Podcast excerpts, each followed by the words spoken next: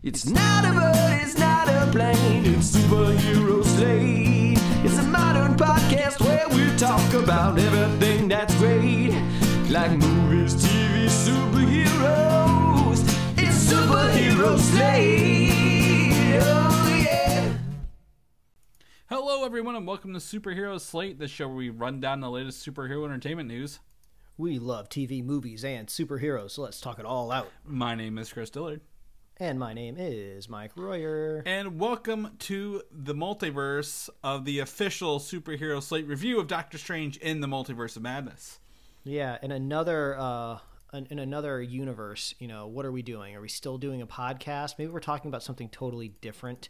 Uh, maybe something very niche like um, YouTube construction videos. Oh, yeah. We review construction videos because there's a multitude of universes, and we right. review everything and every. You know, the most logical thing is another universe. Our podcast is about reviewing snacks because that's pretty much already happening. It always already works its way into the show. so if like if universes and their weirdness is like based on proximity, you know, I saw everything everywhere all at once, and we saw Doctor Strange. Mm-hmm. None of them touch on the the the proximity of multiverses, even though they Exactly. always show them in kind of like that map cluster, right? Yeah. But if there's a very adjacent one, right, where almost everything's the same, we're reviewing snacks over in that one for sure. Exactly. Or we're literally a podcast about reviewing um, slate roofs for uh, housing projects. So, You know, uh, yes, I like that. I like that we're a lot more practical in another Yeah. universe. You know, Yeah, really getting down in the nitty gritty. superhero slates of, of roofing. But really, we we got to see it's.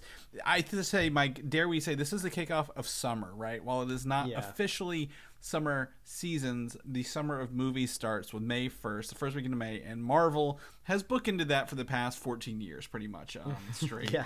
And um, they they they kick it off with Doctor Strange, uh, the sequel to Doctor Strange in the Multiverse of Madness, featuring again Doctor Strange. Um, you know, uh, the Scarlet Witch slash, you know, Wanda, and, and directed by, of course, longtime superhero director, uh, vet- veteran even, uh, Sam Raimi. So, Yeah, and I would say a lot of worlds, um, a lot of worlds colliding, uh, pun intended, maybe Yeah. for Sam Raimi right now. Uh, all of this, an entire Spider-Man trilogy has kind of been revived uh, just Yeah. recently with the previous Spider-Man movie being helmed by Sam Raimi back in the day. Yep. So this just feels really very uh, timely at the moment. but and there's an Evil As we- Dead video game coming out, which is what he cut his teeth on. You know, I didn't. I didn't even know that there's an Evil Yeah. Dead video game coming out. But that sounds like it could be fun. Yeah. But just like the beginning of every review, we're going to be spoiler free, and we'll sound the alarms because we jump on the spoilers. Because my God, Chris, you know this from experience. I hope you saw this movie already. If you're listening Yeah. to this review here, at the beginning of the week, uh, I I pray that you have seen the movie because. Uh, I've unmuted all my keywords after Thursday night, and then after just casually scrolling through Twitter mm-hmm. and just seeing like MCU things like recommended to me through the algorithm, like m- major cameos. Totally spoiled.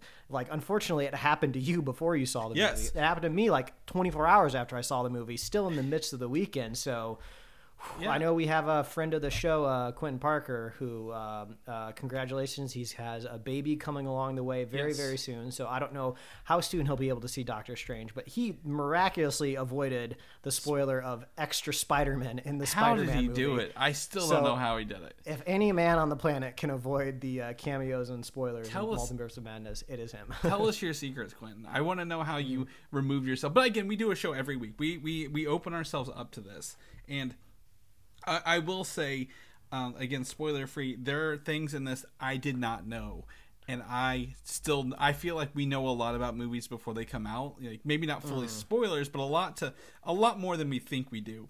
And, yeah, this um, is the uh, this is like the it maybe intended consequence of having to shoot everything inside of a studio, inside of a warehouse on in front of like a green screen or on a set, right? Because we always get the set photos, right? Set photos all the time. You know, we're already seeing like Michael Keaton on the in the sidewalks Yeah. for the next Warner Brothers movies coming up, right? But you know, when you're down in Atlanta or in Australia, sometimes where they're shooting this stuff in a warehouse, you know, you can keep everything mm-hmm. pretty locked down. Uh, but you know, usually, you know, we'll start off our reviews with a little bit of um, theater going experiences. Mine, luckily, was pretty good, but um, our guest co-host the other week and super fan Jim Mintier reached out to me to let me know that some psychotic person brought a dog into his screening and was barking during the movie. So I pray to God that the that the human race is better than that. Do not bring your Yeah. dogs into the movie. That is like I could I don't want crying kids or loud obnoxious children in my theater, but they're human beings, so they're allowed to be there, right? But there's no there's no price for dogs on the marquee outside. It's not it's not kids, seniors, adults and then dogs for $4 to get in. No dogs, and I was assured that this wasn't a service animal. There's no there was no vest, ain't no nothing on that dog. So, uh, uh the humanity, I I feel so bad So- for Jim that he had to put up with a dog in his what theater. what I love about going to the movies is the movies, right? Um, being there, um, being that. What I hate about the movies is the actual experience anymore. Um, and I'm going to talk about this. Jim, uh, yes, he had a dog and it barked. I'd be fucking livid. Uh, and and I say this because I had a piss poor experience as well. Um, No, like like such a bummer. horrible experience. And and honestly, um, first and foremost, I texted you my first um, the first sign things were going bad. Um, I, was actually that I get in and they're like, oh, um, it's now a 3D showing. So they've upgraded my ticket to a 3D. Without um, telling you. Without telling me, I'm like, fine. I will. I can sit through a 3D you know experience. It's not. It's not. It's not going to make or break my my world. Um, so it's fine. Uh, so, um, but I actually don't find this out until I get into my my theater, and I notice people are opening 3D glasses around me. I'm like, what did I what did I miss here? so then I sit down in my seat, and the seat breaks. The hinge no. comes undone from the actual seat itself, and half of it is just kind of lingering there in the air, and the other half still attached. So I do what any sane person would do, and not talk to anyone at the theater because at this point I don't trust them. Uh, and I'll tell you that'll that'll continue in a second. I open up the movie app and see what available if there's another seat around me that's open. Uh, Thankfully, to the right of us, the seat had not been purchased, so I was able to shift over one seat, um, Good, good, and good, and not you know no one came up, no one showed up, totally fine. Um, with that. So I go get my 3D glasses. They hand them to me. I go back. Um, I'm watching this. Oh, they, none of the trailers are in 3D until we get to Avatar. Great. I'm gonna watch Avatar in 3D. Awesome. The wrong 3D glasses. They gave us regular ones and not IMAX no. 3D glasses. Lo and behold, did not know they were different. So, um, you know, my wife runs back into the um, the front of the theater and picks up the IMAX one. So I I didn't actually get to catch hardly any of the Avatar screening, which was Uh, part of bless the, your the bless your wife bless your wife knowing that this movie is so important to you that she doesn't want you to miss anything and Yeah. run out and get the glasses. Well, I did, good wife. I did the first one, so I was like, you know, uh, let's, let's let's split the difference here. And then, um, literally, uh, not close enough where I could kick their seat the whole time, but two people, one row in front of me, one row in front of them, at a diagonal, forty-five to my right. Uh, both of them were on their phones at like full fucking brightness throughout this movie. It's like if you have to be on your phone, can it please be the person directly in front? Because it's always Yeah. it's that sight line in between the gaps of the Yes. seats, right? When they're at the angles. Oh, and, and and then I'm I'm in 3D glasses, so it's picking up the brightness even more, right? Like you're getting like that glare off of them. So literally, uh, everything up to this movie, uh, 99% things up to this movie are just absolutely ruining this whole experience for me.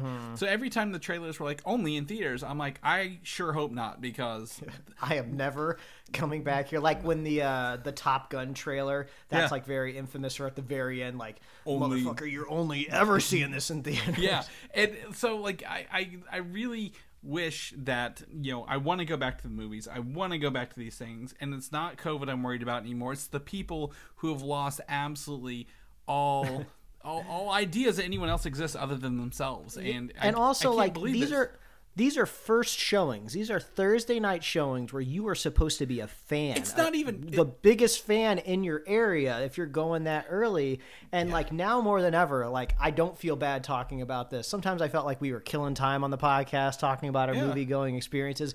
I think it's now more important than ever because studios desperately want us back in those theaters because they want those dollars Yeah. then you got to work harder to make that theater going experience better right like i don't care you double the price of your popcorn, but put like a security guard in every row. I know it Yeah. seems militant, but like I've no, I never, I've never been to an Alamo Draft House before, but I hear that they are very, very militant about that. Like they will, they will crack heads if they need Yeah. to. So I want my Cinemark to start cracking heads. Luckily, I, I had a relatively normal theater going Well, experience, but yeah, the- I've had plenty of movies ruined. The the biggest win out of this uh, is the AMC exclusive Doctor Strange popcorn bucket, which I showed you, which is a translucent rec- uh, box with the Doctor Strange symbols on the side. Mm-hmm. Uh, and it's actually pretty big. Like you know, I, I put it in my hand. It's fairly large. And thankfully, the person behind the register was like, "Do you want the popcorn in it or in a bucket?" I'm like, "Thank you for not just pouring it in this bucket because that's gonna be a nightmare to clean." Employee, he needs a raise. They Yes. need a raise. yeah, exactly. Uh, so uh, thank God for them. Um, but you know, other than that, the the experience is just you know I'm I'm not looking forward to going back because of the people rather than the actual other things around. And I just I I I hate to say that out loud, but um, Mm-hmm. it's just it's just the nature of it. And this was four o'clock. This wasn't even Thursday night, Mike. Like you Oh my god, four o'clock work. Yeah, yeah. Those, those are people that have to like flex vacation hours Yeah. in order to go to the theater, and they're on their phone. I just, oh my Yeah. god. Between this and a dog, I've lost faith in humanity. And there's and there's even worse things going on in this country right now. I- I And know. we can't even we can't even go to a movie anymore either. this is insane. It, it is wild. so so yeah. Ooh, fired up. yeah, exactly. So I mean, I, I I I don't think it has hindered my experience watching the movie. Thankfully, knock on wood. But I will just say, you know, um, yeah, I'm going to be ranting about this to everyone I see for the next month because hopefully, if I tell a friend and they tell a friend and then they tell their friends, hopefully people will learn to shut up and get off their phones in the movie theaters if we're going back. Because uh, if, if literally if that guy in the phone had been in front of me or within kicking distance, I would have just been kicking the back of a seat the whole time it was on. Like, like, like, Like- and if you would like stop him, like, well, get off your phone. Like, you're annoying me, I'm annoying you. Like, we're, well, I could do this all day, kind of thing. yeah. So, Like we should get like a discount on our movie tickets if we hand our phones over as we walk in or something. Just Mm. incentivize people in some way. I, I'd say, I would say, you know, short of, you know, there are extenuating emergency circumstances where you might need your phone in the theater. I get this, but a Faraday cage around every movie theater going forward, not not not upset about this idea. Uh, we'd probably get a lot more early screenings if I'm going to be honest. So, um, We need a we need somebody like a sniper on a balcony with like an EMP gun, like sniping people's phones in their hands when they pull them out. Mm-hmm. Oh, yeah. Oh, I'd I'd volunteer for that job. You don't have to pay me. Yeah, it- it'd be fun. And then the other thing I would say you brought this up is um, literally I was not looking up anything on this movie. I was in a totally different um, thread of, of conversation online and literally came across probably the only one of two no one of three things in this movie I think I had zero to, to negative idea about um, or even any guesses on. And it just like I was like why are you posting this image a screenshot from the film and it was like in a thread about I I think it was even about like how to get dandelions out of my yard like kind of thing like Oh my god. not even related to any of this. Like people are out there literally just being assholes all around, and I, I don't get it. Like there's no reason to be that. So I don't think savage. anyone. I I say I don't think anyone listening to the show was those people, but I mean Jesus Christ, it was. It's been a week, man. It's been a week. Um, A plea for decency. Yes. But weirdly enough, didn't stop people from going to the movies, right? no, it did not. It did not. And and ironically, I, I did want to point this out before we jump into this. It is Doctor Strange in the Multiverse of Madness (MOM) on Mother's Day weekend. They released Doctor Strange Mom on Mother's Day weekend. Oh, look at that. I know, I know. And um, there's another uh, reason for that. We'll talk about it later. But uh, people, maybe they're taking their moms to watch this. Maybe that's why all this is because this movie has had a 450 million dollar opening weekend worldwide. Um, it is almost a half a billion dollars within four days, uh, which is crazy to think of, right? And and this movie has also been um, banned outright in Middle Eastern countries and and China. So this is not this is no China money at all thrown at this. So that's really I think an impressive number. I feel people are going back. I honestly thought people would not know how to feel about a multiverse, right? Like I feel like that's a high um, high concept term that maybe people wouldn't be ready for. But by God, people are going out in droves to watch this, Mike. Uh, and um, that, that that makes it the fifth highest MCU opening worldwide. Um, probably behind at least four Avengers movies and maybe what Iron Man three I think had a lot Mm-hmm. of money um, behind it. Um, it could could be I don't know what else broke a billion dollars. Maybe Spider Man.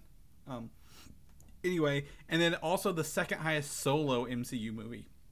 Yeah, and be I would say that's pretty good considering this character in and of itself really was only ever cameoing in other very big movies, right? Mm-hmm. You know, I think his first outing in his very first movie was just an average origin story, but you know, he came, became a lot more iconic in these other big films.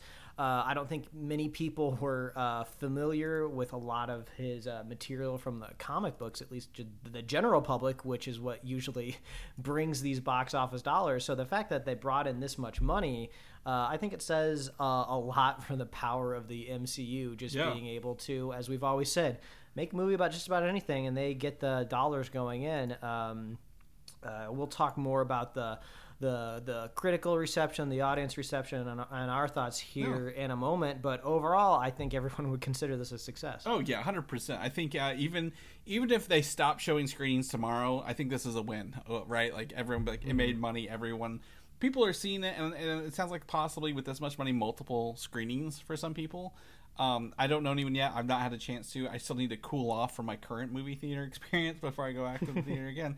Um, but you know, Doctor Strange. No one says the first Doctor Strange is their favorite MCU movie, right? Like, um, it, it's it, it's serviceable. It does a great job uh, introducing the character and myst- magic and mysticism into the world. But it's not like everyone's like, I gotta watch it. It's an essential viewing.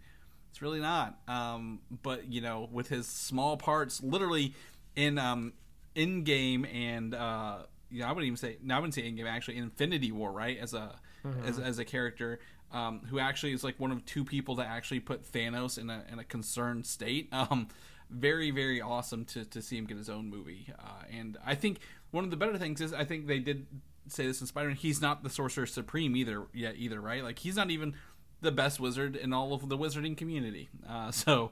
Um, I think that's really fun um, to do that. And then, I, like said, I'm not going to talk about the movie, but overall, Mike, do you want to to dip your toes in this a little bit? I think we've we've talked more about this movie than any other movie um, going actually into review. So I, I feel like I, I know where your head's at. Yeah, I do have to say, so spoiler free, this was just a really wild ride. I can't think of a better way to describe it without, you know, sounding just like a cliche that you throw up on a movie poster, right? But yeah, the ride was absolutely wild. I had a great time. The first half of the movie is a little bit slow. I feel like it takes a while to really kind of get its cleats into the track. But man, once you get going on that backstretch, it is just so much fun. Um, it was great being surprised again in an MCU movie, especially with this show that we do. I feel like we know all the little ins and outs before the movies come out, but I was happy to be surprised once again. Um, you know, obviously we'll talk about after credit scenes and that moving forward, but uh, I think the most impressive single thing about this f- film is it's great to get a visual and creative perspective from a director, right? Uh, the last time we talked about this was the Warner last Warner Brothers movies with the Batman, Matt Reeves. It was just great to feel somebody's um, creative eye behind these uh, big budget superhero movies, and I really felt. I was just getting awesome Sam Raimi stuff. The mm-hmm. way he would control the camera, the way he would just like push the characters and the acting. I just had a great time. I don't think this is necessarily my favorite MCU movie, but I would definitely put it up there in the top for sure. Uh, as we all know, I internally struggle to ever come to a consistent rating system eh, or to even rank these movies that I like. I'm just kind of always going off vibes or feelings. Yeah. Uh, but the current cinema score out there, and that is as they poll people as they leave the theater, is sitting around like a B plus.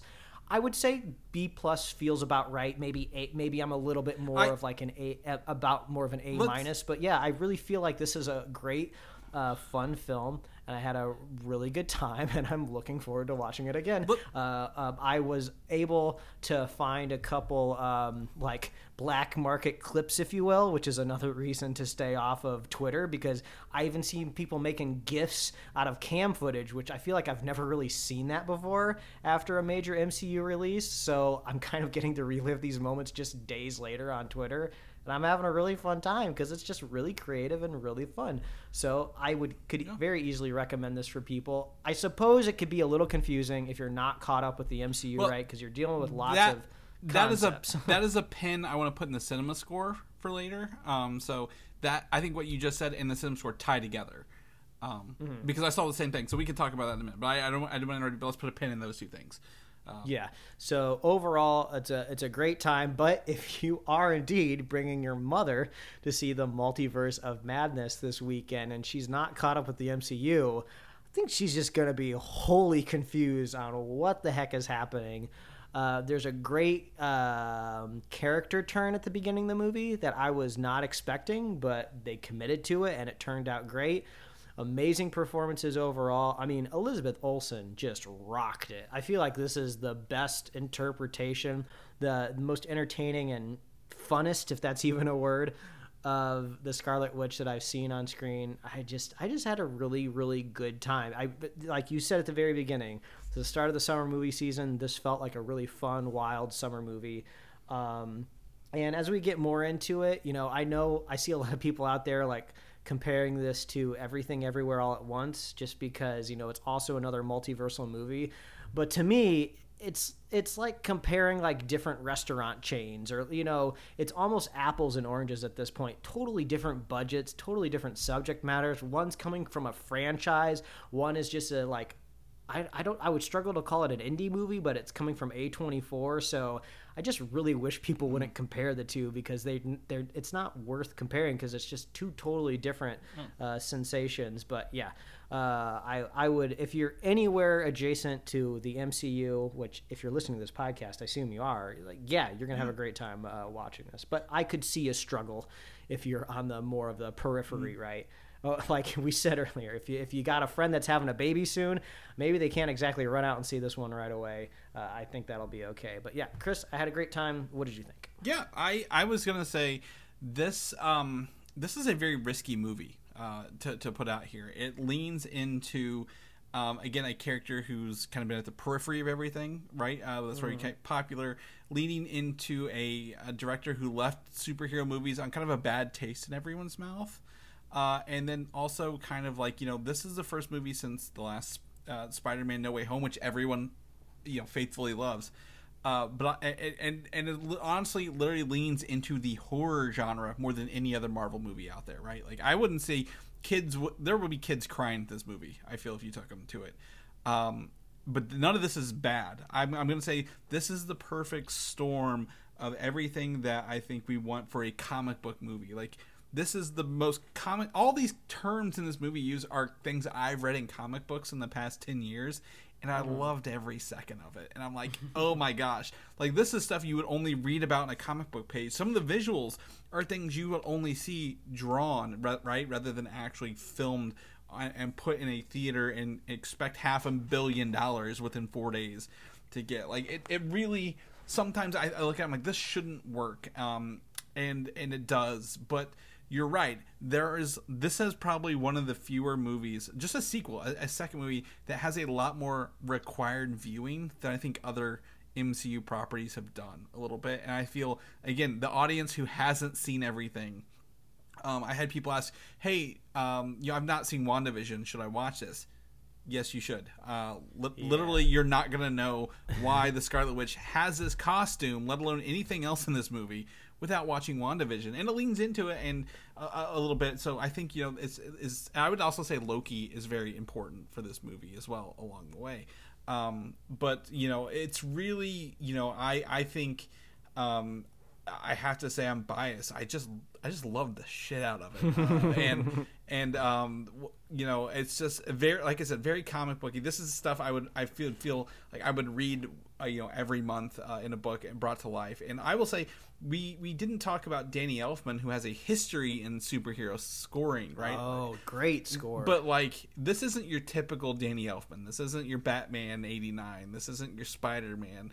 Uh, this is a this is 2022 Danny Elfman who has test or chest tattoos and is like performing at electronic festivals. Uh, yeah, Danny he's Elfman. at Coachella one weekend, scoring Doctor Strange the next weekend. Uh, and I've never quite seen a Danny Elfman score incorporated into an action scene. Yeah. Uh, wink, wink, nod, nod. If you if you if you've seen the movie, but uh, yeah, that was that was uh, Yeah. really fun. Exactly. So I mean, there's there's a bunch to this um, that I just I just think is is great. The visuals are you know off the chain, right? Um, absolutely. I think you know we saw trippy stuff in the first Doctor Strange, but this is like I, I guess organized chaos, if you will, for the trippiness. Um, you know, there's reasons and rhymes, but like it just feels different. And again, I've never had jump scares in a Marvel movie where I actually jumped in my seat, and this one hit me a couple times. And um, and you know, and again, like you said, there's just twists and turns that I didn't even know were coming, and I've come across a lot more stuff than I should have uh, doing just notes for the show. So. Um, absolutely fantastic. Would I recommend this highly to anyone who loves um, Marvel movies and is caught up in this. But if you have not watched any of the Disney Plus stuff, or even I guess maybe the first Doctor Strange, you would want to watch some of this those before you go into this. Um, going cold turkey is going to be a rough experience for you, where you have a lot of questions the whole way through. It could be kind of fun though. Like, what the hell's going on? Yeah. I this was really fun. Now I want to go back and experience it. Yeah. Like it's kind of when you uh, read a book in a big franchise, but you know, books are usually really bad at telling you what number they are in a series because they don't want to stop you from reading the thing that's in front of you, right? Yeah. So you read the book and you're like, what the hell's going on? Now I got to go back and then I go got to go forward. Yeah. I, I'd probably give my mom a chance at this. But like, what do you think about this? Uh, is this is this your is this your um you know your free trial to get hooked on the Marvel universe, or are you just like, nah, I'm, I'm good. That's one of the two. So, uh, highly recommend it for me as well, Mike. I, I just think this is one of those. Um, would you would you say this is like a popcorn movie as well, right? Like you just sit there and just like just get absorbed in everything going on, because I agree with you. It does start a little slow, but if you go look at the time frame, I think I jumped halfway through the movie, and they're actually a little farther along than I thought they were. Um, So I think you know it, maybe that that first part feels slower, but I think it. I think maybe by a third of the way in, they finally. You know, um, because of the K- Kentucky Derby here this weekend, those horses really start running around around the track. So, um, yeah, you want to jump into spoilers? I feel like I, I want to say so much and I can't say it. Yes, because- yes, yes. because we're here. Warning, So- warning, warning. The red flashing light emoji uh, that is often used on your digital keyboard in your Yes. phone. Spoilers are starting. Chris, I, I got to jump right to it because I had this emotional feeling in the movie theater that I had to restrain myself from. When they revealed the Illuminati, I cannot tell you how much I had to hold my own hand down from taking out my phone and like texting you right away because I was just like I'm so used to like reacting exactly to what I'm watching at home and like letting you Yeah. know like when I was doing that whole rewatch of the Resident Evil franchise I was like I I just had to instantly react to it but I was like no no no I'm not that kind of movie theater guest Mm-hmm. that's for sure but wow we Uh, all know how I felt about John Krasinski and um and Reed Richards before we went into this movie, right? I just Yeah. did not want the fans to have the satisfaction. So, congratulations, everyone. You have the satisfaction of John Krasinski as Reed Richards. I, this is just really weird timing, but the wife and I just finished like our fourth or fifth rewatch or whatever of The Office, like just a day or two Yeah. before we went and saw this movie. So I was at peak John Krasinski's, so probably the best for me going into this. And I thought he did really well. Like I, he seemed like he was that like hyper intelligent, just kind of like detached nerd. Uh, and then he got dispatched, you know, very quickly. And that's a whole nother scene that we can talk about. But I was like, okay. I would say this is good testing grounds for the casting, right? I've, I've seen some rumors out there online that he will be turning as Mr. Fantastic. Who knows if that's possible and in what capacity? But I was like, okay, well, if we have shown that through uh, Captain Marvel, right, Yes. that different c- actors or at least characters can embody these people moving forward. You know, they could always recast Reed Richards in a future Fantastic Four movie. But I was like, okay, this feels right. This feels okay. So, and then I didn't even catch it until I saw like a bootleg reveal on Twitter. But like, he's coming out of like a negative zone or Yes, something, he, right? he teleports in. so let's let's let's break the biggest thing question we had, and I think since trailer one is there's an Illuminati here, right? An Illuminati, which is essentially the Avengers of another universe in this situation, Earth eight two eight, if you will. Um, and we, we we knew from the trailer that the only really uh, confirmed member is Professor Xavier, uh, or at least we were thought to believe that. I, I wouldn't be surprised if they pulled the rug out from under us, right, and, and did some other trailers. But um, they they start with this. You know, we have um, Master Mordo unveiling these Avengers slash Illuminati. The um, one of the biggest unsurprises to me was Captain Carter, uh, live action version. I believe you know that I think we we kind of you know heard about this for a little bit. Um, this was in a clip I tried to see, so we get to see that. We get to see um, not Tom Cruise's Superior Iron Man, but um, That was really funny because we were really expecting that. I almost thought that was the spoiler that you saw No. earlier in the week, which you know ended up being John Krasinski. That was Yes. spoiled for you, unfortunately. But when I saw that, I was like, "That is not Tom Cruise. That is like the opposite of Tom is Cruise." I thought that was just that was just funny to me because Yeah. that's what we just kept assuming. and and and and so we get Monica Rambeau as uh, this Captain Marvel of this universe. Um, not not no Maria Rambeau, not Monica, the mom, right? The the, the mom of the original. Um, with that, uh, and then you know John Krasinski as Mister Fantastic was there, but right before that, we get the MCU introduction of Black Bolt, Mike. Chris, Uh, how is this for you? I have to know because when Oh. I saw it, this was I, I I felt it empathetically through you. I lived vicariously. I was like, what would it be if Chris was right next to me when they show Black Bolt on um, screen? you know, this is one of those situations where I I couldn't.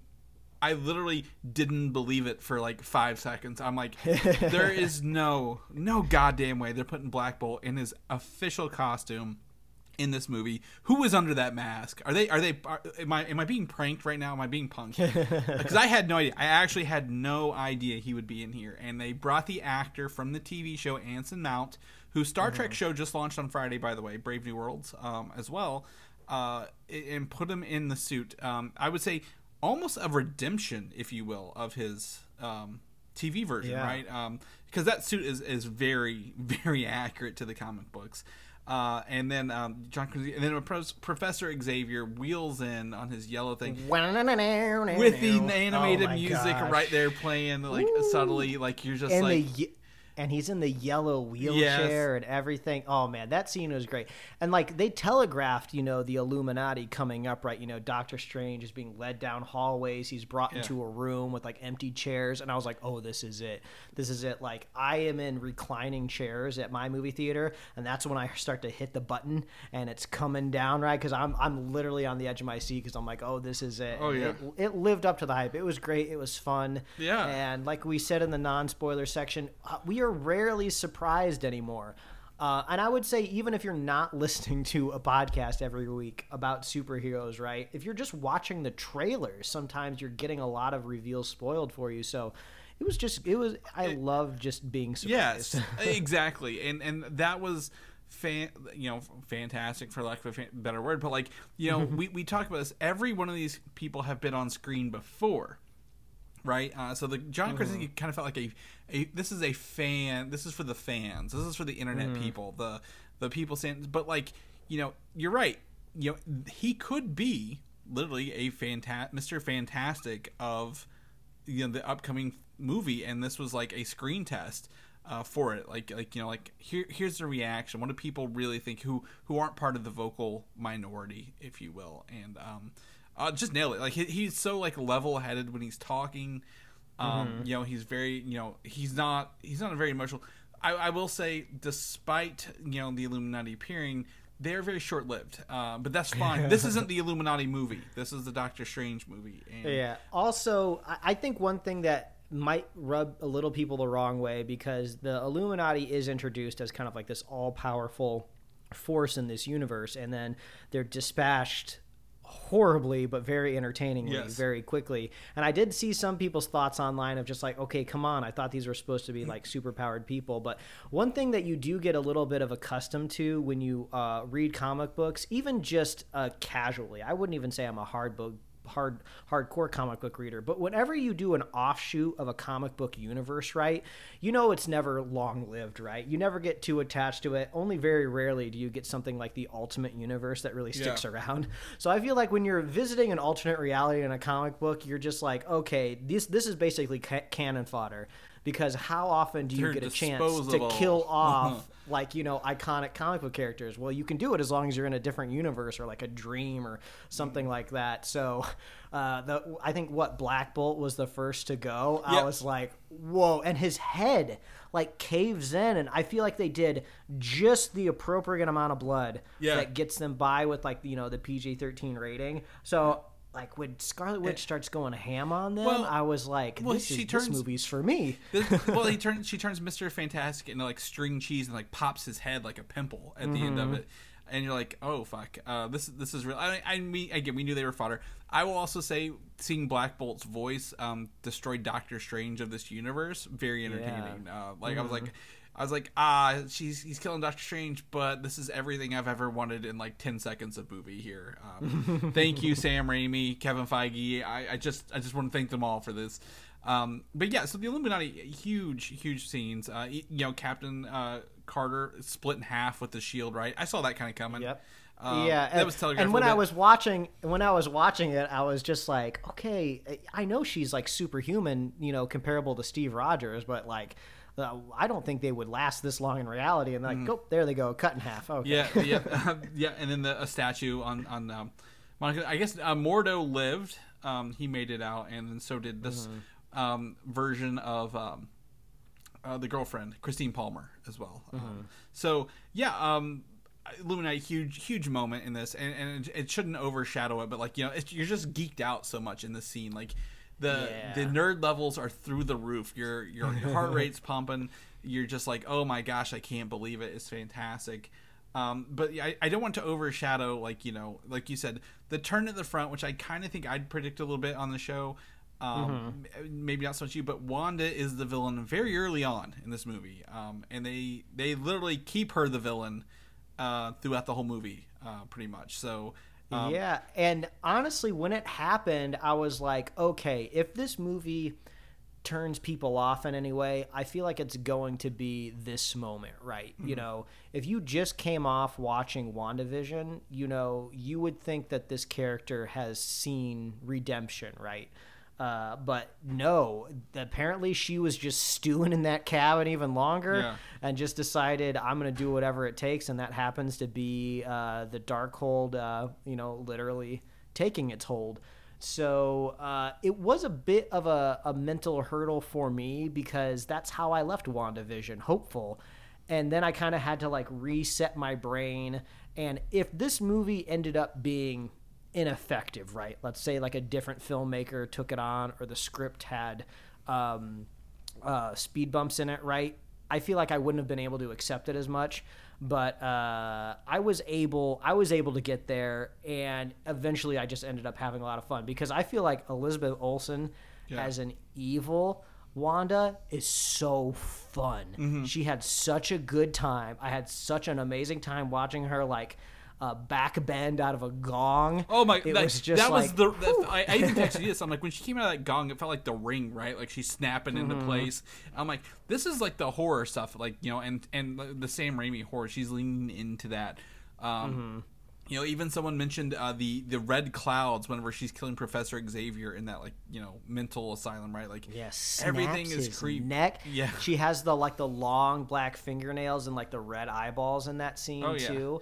Um, and it's also helpful, you know, this doesn't really necessarily follow the storyline in something like House of M, but it helps to know that her character in the MC in the comic books is not like lawful good, right? She is like mm. very much riding that line between good and evil. Like really she's her own worst enemy most of the time. You basically just have to make sure Wanda stays happy so she doesn't destroy all of existence half the time. So mm-hmm. it was kind of interesting for them to tread that story in this of just like yeah, if, if this enough sorrow builds up over her, she loses the love of her life. Not only that, but she had to kill the love of her life, and, And then her kids. children Yeah. just like vanish away from her. Like, oh, I totally get how she could break, but unfortunately, we just didn't quite see that play out at the end of her own TV show, right? Right. Um, so you know, just to cut ahead to cut ahead to the very very end with Wanda, just to bookend her story. Uh, I don't. I, it doesn't seem like she's dead, right? It's kind of like the rule in cinema, right? If they're gonna be dead, you show them dying. There was a right? red You- flash when the rocks fell as well, right? Like, yeah, so it's like, did she teleport away? Maybe just like her magic was enough to keep her alive. It's hard to think that there's a version or a, a redeemable white vision out there who could possibly bring back Paul Right. Bettany, and then a Wanda not being there alongside of it. So who knows in what capacity she'll return? But Mm-hmm. I, yeah, I don't think she's done. Yeah, I, and, and if she was, I think this is a fine way to end on it as well, right? Like I feel like, you know, uh, it, I think if anything, her her turn at the end was a little quick, back to good, um, and to s- destroy the Darkhold across every universe was a little, meh, but that's fine. Um, you know, I, th- I think this is a a, a situation where the movie, you know, they the story is there for the characters. We followed Wanda, we followed Strange, we know their pains, we know their successes, and uh, you know, Yeah. it, it was great to have a story with them rather than Yeah. Like, you know, like we said, the movie is not infallible, right? Right. But if you create one of the best MC moments, MCU moments I've ever seen, which is uh, Necro Doctor Strange Yeah. creates wings out of demons, and then he uses them to shield uh, Wanda's magic, and then his demon wings eat the magic. Yeah. That is like the coolest thing I've seen in the MCU in years. And it's like, I'm just so happy that little thing exists. And I knew there was going to be like this zombie Doctor Strange at some point in time because it's heavily featured in the trailers. And there's even like a still shot of like that, that Doctor Strange kind of like rising out of like, um, rising up in the sky. And then I just kept thinking, yeah. How is he gonna sleepwalk at the end of this movie? Like, there's how is he gonna connect to his universe? And he's like, nobody said he had to be alive. And I was like, oh Oh, yes, this is so smart. This is great. Right? It's just like, Yeah. and I, I loved it so much. And then they, he even solves the. Pro- I think the wings are just so clever because it's solving a problem that they established early in the movie that like Wong could only sling ring right Yeah. so close to it because they weren't meant to get there. So I was like, well, okay, well, how is he going to get over there? He's just a sorcerer. Well, I'll make fucking wings. That's Yeah, what I'll exact- do out of I'll- demons. I'll use these demons to, to do whatever I want to do, uh, and and they're very and well. The demons in themselves are highly effective because if it was just like, oh, here's a very they're, they're great monsters, but they have that high pitched shriel. They move really Yeah. fast. They're like very like you know.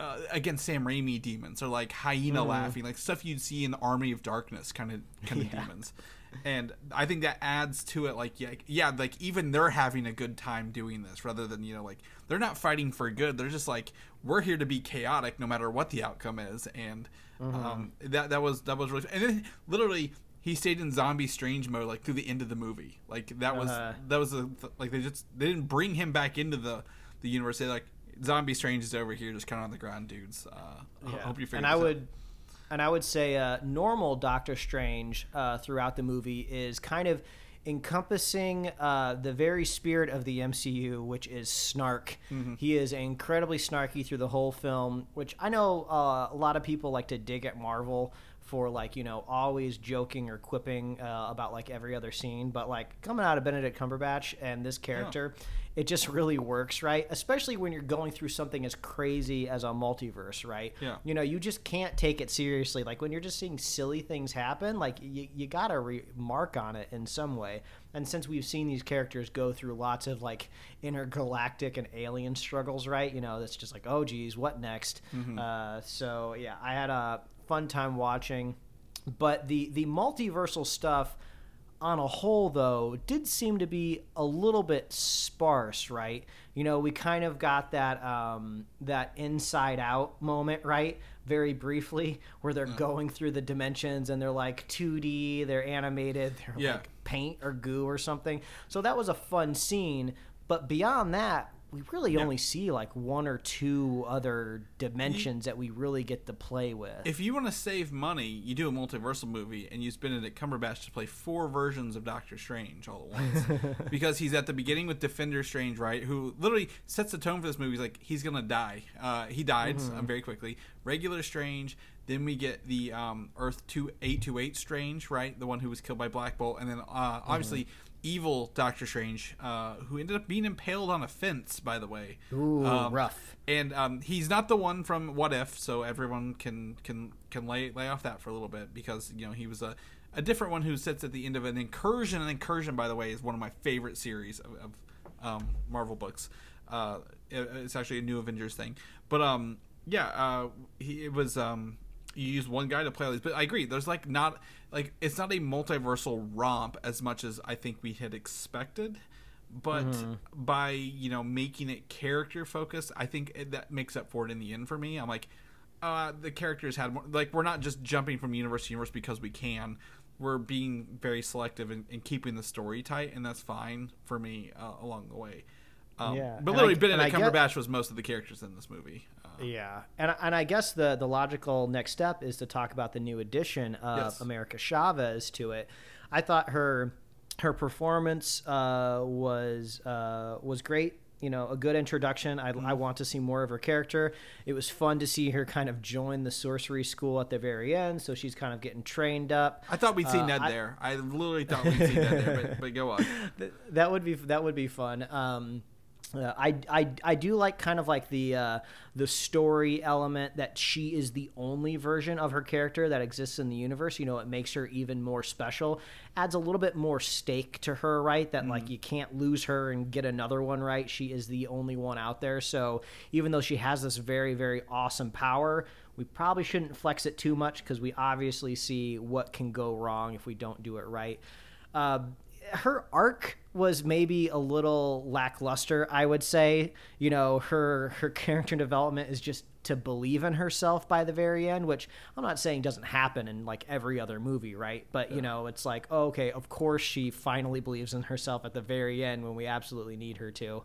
Yeah. um, but i thought i thought visually her star effect was kind of cool um, you know but it, it, the- you the- could, the the sound i would say the sound effect of that was actually more impressive as yeah, well that kind of that that cragginess. Yeah. Um, this is just an aesthetic thing, but I kind of wish maybe the star was a little asymmetric, right? It felt a little too perfect, Mm-hmm. like it was supposed to be a star. It, I thought it maybe would have been more clever if it was just a rip in space time, but it just looked vaguely like a Mm-hmm. star. Then it just wouldn't feel so symbolic, which I get in a comic book that makes sense. Yeah. You know, use that symbolism. But I was like, okay, maybe we can be a little bit rougher in the movie, and then you could always like evolve it over time, right? Maybe the the second or third time her character is in the in the franchise, it gets more star-like because she has more control over it. That could have been some fun fun visual storytelling, but uh, the only thing that I would say approach the the line of cringe in the movie was her flashback origin where she's on her own planet world or whatever. Her her powers activate and her parents get sucked into a portal. It just i don't know what it was about it it just was played off kind of weird to me and i kind of laughed when her parents like quote unquote died or whatever happened to them and i was like it was just weird. It was just out of nowhere out of left field. They were on like a they weren't even just on like a futuristic planet. It was like a totally other existence. There was like weird alien like plants around them and stuff and they were in like these robes which who knows could be very uh, true to her origin of the comics. It just felt very strange and out of place Well, the- so that's the only thing that i was just kind of like ugh this is kind of weird, but it doesn't last too long, and then we just end up having more fun because after that moment is when the movie really starts, you know, cranking up. You know, once they get drugged by Mordo in the Sanctum, that's when everything really starts kicking off. At, you know, at like 500 horsepower. So I got over it pretty quickly. Yeah, I think I mean I don't mind it as much. Um, I, I think simply because I'm glad we just we got America at this point in her journey.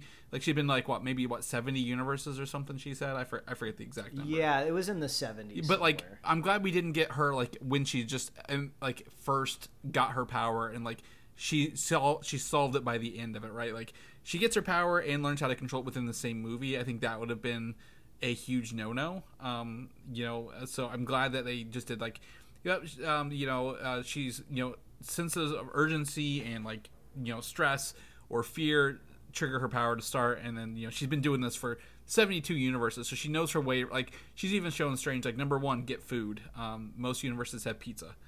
Sounds delicious. Then we get bruce campbell there you Oh know. man, hold on, just real quick. As soon as I saw those pizza balls, those are going to be at Avengers Campus Yeah. on every Disney park across the world. So I'm calling it right now. If those pizza balls aren't already in development, they're about to be. Oh yeah, yeah. They probably like you have to include this. We made this for the movie. Um, Yeah. This is our tie-in. But then they go to Bruce Campbell, who wasn't selling pizza balls. Oh, yeah, he was. He was selling the pizza balls. Um, and then uh, literally, uh, he is the post-credit scene as well because uh, he has to punch himself in the face for like what two weeks. It's over. it's over, and he's looking right in the camera.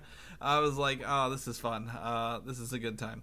Uh, so uh, yeah, I, I think that was um, you know a, a really like. There's two times actually. I want to point out that they looked in the camera. That time with Bruce Campbell because we thought he'd have another bigger cameo, but he didn't. But the um, when Wanda first possesses uh, eight two eight Wanda right in the kitchen, and she like once she possesses and she knows she has control, she like looks right at the camera in the audience. I'm like, I was like, oh I like shit. that. I was like, oh no, this is this is serious now. Yeah, that was really effective, and that whole scene too. Uh, at the beginning of the scene, when we're starting to kind of see the the spooky wind come through the windows and doors and stuff, uh, we get to be the perspective of the the camera person, right? Yeah. Like the camera becomes handheld, and when uh, like they look over in this direction, we hide behind the banister real quick, and I was like, okay, this is fun. This is. I, like Classic I- horror I- film. Yeah, this is and this is like what you get when you let a director really be themselves. Like it does make you wonder though, right? Because originally this was not going to be the director of this film, Mm-hmm. uh, and and luckily we were able to kind of pivot early on in the production of this movie. Uh, but yeah, it does make you wonder what were the creative differences with it was Scott Dickerson, right? Derek Scott Derrickson, uh, who's also he was a right. producer on this one as well. Yeah, Yeah, it does make you wonder like what was the original intention? Where was this going to go? Was there just creative conflict with like, you know, I- cameos? Well, and Michael Waldron is uh, who wrote this is the writer of Loki. That's the other thing he wrote for this, and you know he worked on Rick and Morty before this. So I feel like he has like a huge understanding of what, what makes a multiverse work. And like Yeah. how to how to really catch that audience. I don't even think the script was written when Derrickson was involved or announced. So um, Yeah, I mean, but you know, speaking of of Loki, and you know, as we're just kind of uh, riffing here, I, I was really hoping for a little bit more of an explanation, or at least a dip our toes into the ideas of what happened in Loki, right? Because the first time that we start talking about the multiverse and just the order of all things, everything breaks at the end of Loki. Like honestly, it looks like Loki and his uh, variant Sylvie. are what tip all of this off, right? Because they decide to kill Jonathan Majors, and everything starts to rip and unravel and fall apart. You know, I I've yet to see any sort of like wink and nod to anything that happened in that show, right? You know. We were talking about before Spider-Man came out, right? Like, oh, maybe that Doctor Strange spell normally would have worked, but maybe something out there in the ether is really unstable, and Yeah. like Doctor Strange doesn't know exactly what happened. And then in this movie, it's just all driven either by the Darkhold or America Chavez. So it's like, what did Loki do exactly? And I was hoping we would get a little bit more explanation in this movie. So. Do I gotta wait for season two of Loki? Do I Yeah, gotta wait for I- the next think- Marvel movie? I think it'll be the other way around. I think I think Loki will reference these other events um, rather than the other way around. And I only say that because Loki, the time broke. We don't know what year um, the time broke, right? To split universes off, like it's just like the universes are now splitting, and like technically, I guess they're at the quote unquote end of time, uh, where where the, the uh, he who remains is, but uh, they don't explain. So I think Loki just says, "Hey, multiverses can exist now, um, and this is why." yeah, But, I yeah. but I think I, if season I ha- two will be like, "Hey, here's a here's Earth eight two or this is eight two eight. Look what happened on this Earth," and it references, you know, Yeah, I, gue- I guess if I had to force write an explanation into any of this, it would be like if Loki didn't break the universe, the events of Spider-Man and Multiverse of Madness wouldn't have been able to happen. Yeah. Right? I mean, I guess that's my theory, assumption or whatever, you know, maybe America Chavez whatever universe she was in, if it even existed, did she appear out of thin air in a different universe Well- when the universe broke? I, guess that's the operating theory we can go off of right now. and, and she could possibly um, show up in Loki. I, you know, I, I 100% think Mm-hmm. that she could be in Loki because, like, maybe they're looking for the one anomaly, it, like you know, the, the the the time thing tracks all the universes. If there's one person who only exists in one universe and is moving between them, that she may be a huge point in that. We don't know that yet, but um, you know, it's setting up some some future some future stuff for Yeah. for that I feel show. like I should go back and rewatch Loki because I keep I feel like I keep forgetting the nuances of that uh Yeah. of that uh series. It, and Um, yeah, but I, I think the other thing here is is very important. There are um, multiverses, uh, which Jake Gyllenhaal from Mysterio said he was from Earth six one six, right? Or this is Earth. 6 Mm-hmm. They also reference that in this one, so I'm like, was he really multiversal, or are they just they're just making a little Easter egg here? And then two, the other idea is dimension hopping, right? Like the the mirror dimension, and then the introduction. The thing that surprised me, the third thing that I did not know about was um, uh, Clea, the character Clea, played by God, I can't think of her name off the Char- top. Charlize Charlize Theron. Yes, did not know that was going to happen. Had no clue at all. She was in very uh, since we're talking about after credit scenes directed very oddly right i think sometimes we we know that these after credit scenes could possibly be directed by other directors Mm-hmm. you know because they're they're set up at different times uh, managed different ways uh, this one felt very strange. It's almost like they did not communicate with what the end of the movie was going to be, with what the after credit scene was going to be. Because we, at the very end of the movie, we see Doctor Strange, you know, come out of his house. He's uh, whistling Dixie, skipping down the sidewalk, and then his third eye appears. You know, cut to credits, right? And then the end credit scene begins with him walking down the sidewalk again, and it was like, like okay, it felt this like is five the- minutes later, right? It was like yeah, like this did not hook up Yeah. appropriately. So I just there was a loss in communication. Maybe we didn't really know exactly uh, how the the the film, the script was going to end until later on after the after Oh, credit I- scene was filmed. I don't think so. I think they filmed them both, the ending scene and that scene, the same day under strict like actual like if this leaks, you are like the five people who know what happened here, and I we will Even- even- get all of you. Even though if you were to leak the ending of the movie, uh no one would have known what the hell was going I ha- on, right? yeah. Because you because you would just see like, okay, Doctor Strange walks out of his house. Okay, there's some tracking dots on his forehead. Okay, Yeah. he collapses and he yells up towards the sky. Okay, I don't know anything that's Yeah. happening here. Yeah, or, or like again, I, I I literally had no idea Charlize Theron was going to be this. Or they used the character Mm. Clea. Still don't know. No one knows who Clea is. They I just can tell from the purple and the looks, right? Like I know this comic book character. If I said Mike, who who is Clea and what does she do? You're gonna be like, I don't know. She's in Doctor Strange. I, I can tell you a little bit because you know what do you do between the first end credit scene and the last end credit scene in the theater? You Google. Google uh, uh, Charlize Theron, uh, purple Doctor Strange, and you get Clea, and then you know you dive into the you know the wiki a little bit, and you see like okay, this is Doctor Strange's wife. Obviously not his wife, and maybe in a different universe. Um, the the visual. The visual of the the universe that well, like because she it's a she dimension. cuts open the, it's a, yeah, she cuts That's open. the difference because that's why I want to point. She's not hopping universes. She's going into the dark dimension from the first Yeah, movie. and and it looked very like you know Kirby esque, right? You kind Yeah. of see these like these like green that's and that's, purpley. that's the Dormammu dimension. Uh, It's I think I'm pretty sure someone said it's exactly the Dormammu dimension from the first movie. Mm, okay, so and she says you have created an incursion. Yes. So. i- i- Is she referencing the only incursion that we get to see in the movie, No. which is where he before he has his uh, musical note fight? yeah, the musical note fight was actually pretty cool. That was impressive. Uh, no, I don't know. That's the thing. I don't know if they've they've really ironed out the details between universes and dimensions because America is the only person who can walk freely among universes, right? That we know. of. Clea cut to a dimension. We've seen Doctor Strange and his other people cut holes to other dimensions. The mirror dimension where they try to to have Scarlet Witch in. Uh, he's been in the dark dimension with Dormammu. This is where all the power comes from. They're not different universes. They're just other dimensions. And like trying to say this out loud and explain it to somebody, I feel like I go crazy or talk in circles. Yeah, and it's like, what did they specifically say? What dimension the Book of Vishanti it was was in? 'Cause- It's like the realm between universes, kind of like Yeah, where the so it's like- is.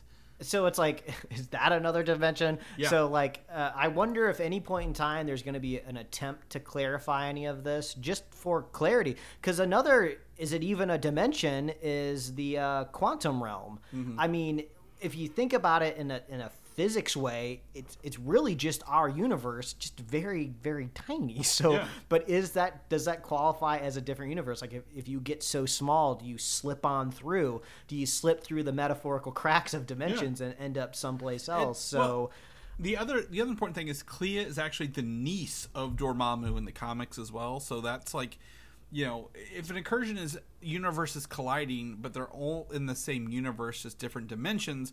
What what does this even mean? Am I have I have I lost it? I don't know. These are details that only us we would think about on this. But like this doesn't take away from the movie. But I feel like you know we will need that clarification early on in the next movie because they are teasing Doctor Strange three literally right out the gate. Right, like he has accepted this third eye, whatever it means, whether it's good or bad, we don't know.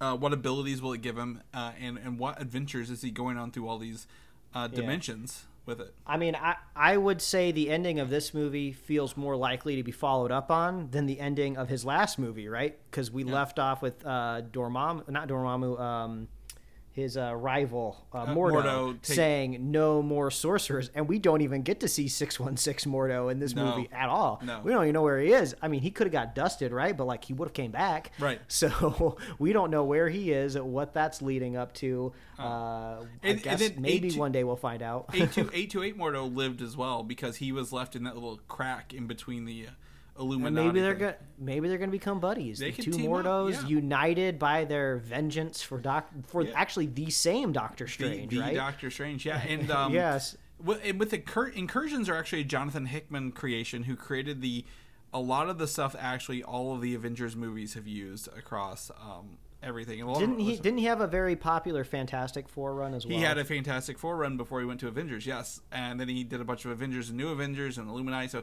they're literally borrowing everything he has done. Uh, I I would love to see his Mm-hmm. Fantastic Four stuff. In his Fantastic Four run, literally the son of Reed Richards, um, Franklin, uh, the future version from the future. Literally has Galactus as a pet, like is how powerful he is. And I'm like, oh, that's fun. Uh, but anyway, he created incursions. If they're gonna follow this incursion, is are incursions the next Avengers level threat rather than Galactus at this time? Is is that Yeah, what we're leaning into? Because more more of a metaphorical uh, uh, enemy. yeah, but it also kind of leads into Jonathan Hickman's run, which is a, a head off the '80s, um, Secret Wars, where they create a, a universe of all these collided, the remaining collided universes, and like there's like you know here's Earth, you know Earth from the comic books, and here's like the Hulk wasteland from another series of books where the Hulks had taken over the world, and you know here's Marvel zombies, and this world is just it's called Battle Man, World. this is this is what you do. You send a copy of Secret Wars to every actor that's Yeah. ever been in the MCU with like a little sticky note saying you can be replaced, right? Yeah, This we- is like the perfect tool that Warner Brothers wishes they had right now, and they kind of do. They do have their own version of it, right? Uh, they went through like DC did a whole like comic book They reboot. They reboot every five years. They do every five Yeah. years over there, actually. Yeah. Yeah, so it's just like, yeah, I could see a version of Secret Wars happening. We're like, okay, let's kind of like shuffle the deck, see which ones we want to keep going and keep moving. But it does seem like like we are leading to something, right? Mm-hmm. All of this is obviously not finished. You know, we are theorizing, oh, does the multiverse of madness wrap all of this up? It- It did not. No. We we still got a lot of uh, cosmic, uh, multiversal, quantum mess out there to deal Well, with. I would also say this is the first Marvel movie, probably since Endgame, where I felt the stakes are actually high. Um, Right, Mm-hmm. like Black Widow, no. Uh, Shang Chi, great. I don't think the stakes are that high yet. Um, Eternals, lackluster. Uh, but you know, I think at the ending does leave it very questionable with an eternal or not an eternal, a Mm-hmm. celestial sticking out of the ocean. Not Spider Man kind of set him back on square one, right? Um, so Yeah. feel like you know with incursions, dimensions, and, and, and universal hopping with you know America Chavez now in the MCU proper. Uh, the 616 I, I feel like there's a lot of opportunity here um, with this movie that left a lot of like weight on the table i'm like okay there's still stuff to be you know reference experience here fallout from this whole journey could still be felt down the road and I, that's that's a first in a long time i felt that we've had that. Yeah, I, I, what I'm basically waiting for right now is just a, a TV show or a movie to kind of just reference the insanity that is going on at the moment. It doesn't even have to be like a big, a big moment, right? Even like an after credit scene, uh, I- I can't even keep track of the after credit scenes anymore in the MCU. But like after we introduce Thanos once, and you know some of these Infinity Stones are in play, he pops up again, and he's you know in he's Guardians, saying things yeah. like yeah, like you know. So I just kind of want to see like anybody reference, and maybe maybe once we get to uh, Ant Man uh, three, right? Yeah. We'll see uh, Jonathan Majors, uh, Kang bring up something along these lines. Um, Mm-hmm. Yeah. we will find out, I suppose. Yeah, hundred percent. Uh, so we're we're moving along. Marvel back in true fashion. I feel right. Like not not that they were ever gone. Spider Man was great, but like this feels like oh, we're back in Marvel season. Uh, Thor: Love and Thunder is next. I feel it looks pretty good, right? I feel like we're gonna get back to some more classic Marvel with that. So um, awesome. Anything else you want to add to this before we we jump off? Like I feel like. We're, we're feeling pretty jazzed right now, Mike, and I don't. It's, Yeah. not, it's been a while since we've had come off feeling pretty jazzed. so. Yeah, I love I, I love uh, ending a uh, like a Marvel review where we just have lots of questions we can theorize. And basically, I feel like we have fueled, you know, the next couple of years of the podcast on Mm-hmm. like theories and stuff like that. So if you've if you've made it this far into this uh, episode, you've obviously seen the movie already. But it, I I would say you got to run out, you got to see this one if you are in this universe, if you love watching this stuff, because like how long can we possibly go on our weekly news episodes, right, without really talking about the nitty gritty of this movie? Like, Yeah. I feel like maybe two weeks. Like, uh, there is. It's not an official release, right? But there's already popular MCU news accounts that are just straight up tweeting photos of John Krasinski as Mr. Right. Fantastic. Like you can't avoid it. Like, and it's not even marked as spoilers. It's just like, oh, John Krasinski as Mr. So like Yeah. you gotta. Yeah, you gotta you gotta see this because we are definitely going to be talking about it for a while. That's right, and I, I can't wait. So 45 days, this will be on Disney Plus as well. Um, so I can't wait to experience it at home without fuckers ruining it in the movie theater because, you know, just just to hell with them. No dogs allowed. Nothing nothing against dogs, but no dogs allowed in the movie theater. Mike, let's wrap this up. Let's get into our weekly news episode. We still have that to listen to. If you made it this far, tune in for that. Uh, we love to do that every week. If uh, people know what you're doing, what you're up to, where can they find you at?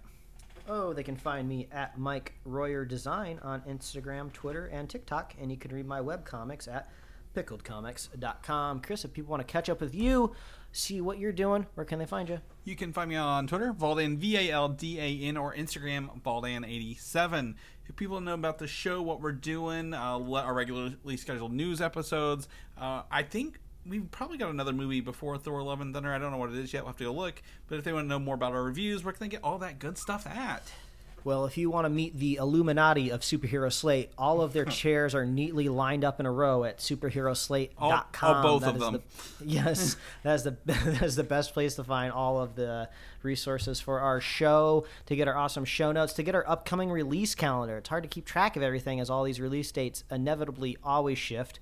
So if you want to check out what the next Warner Brothers releases, DC, Marvel, Netflix release, uh, comic book related, we got a nice upcoming release calendar on our website at superheroslate.com. Obviously, you can find us on Apple Podcasts, YouTube, Spotify, wherever else you love to listen to fine podcasts. Like us on Facebook, follow us on Twitter and Instagram, and you can get merch at superheroslate.com slash store. We love hearing from you. Please reach out like Superfan Jim did and let us know if any insanity happened in your movie theater. I'm ready to crack heads. Um, like get me out there on in your theater. You uh, request me, I'll I'll volunteer and I'll I'll just I'll be like a hawk. I've already seen the movie. I don't have to I don't have to pay attention. I'll look at everybody else and I'll start knocking phones out of hands. Give me a call if I'm in your area. right. Uh, but if you want to be a super fan of the show, all you got to do is share the show with a friend, share the show with a buddy, and we will be here every week, folks. That's right. We'll catch you guys next week. Bye. Thanks for listening, and don't forget to subscribe.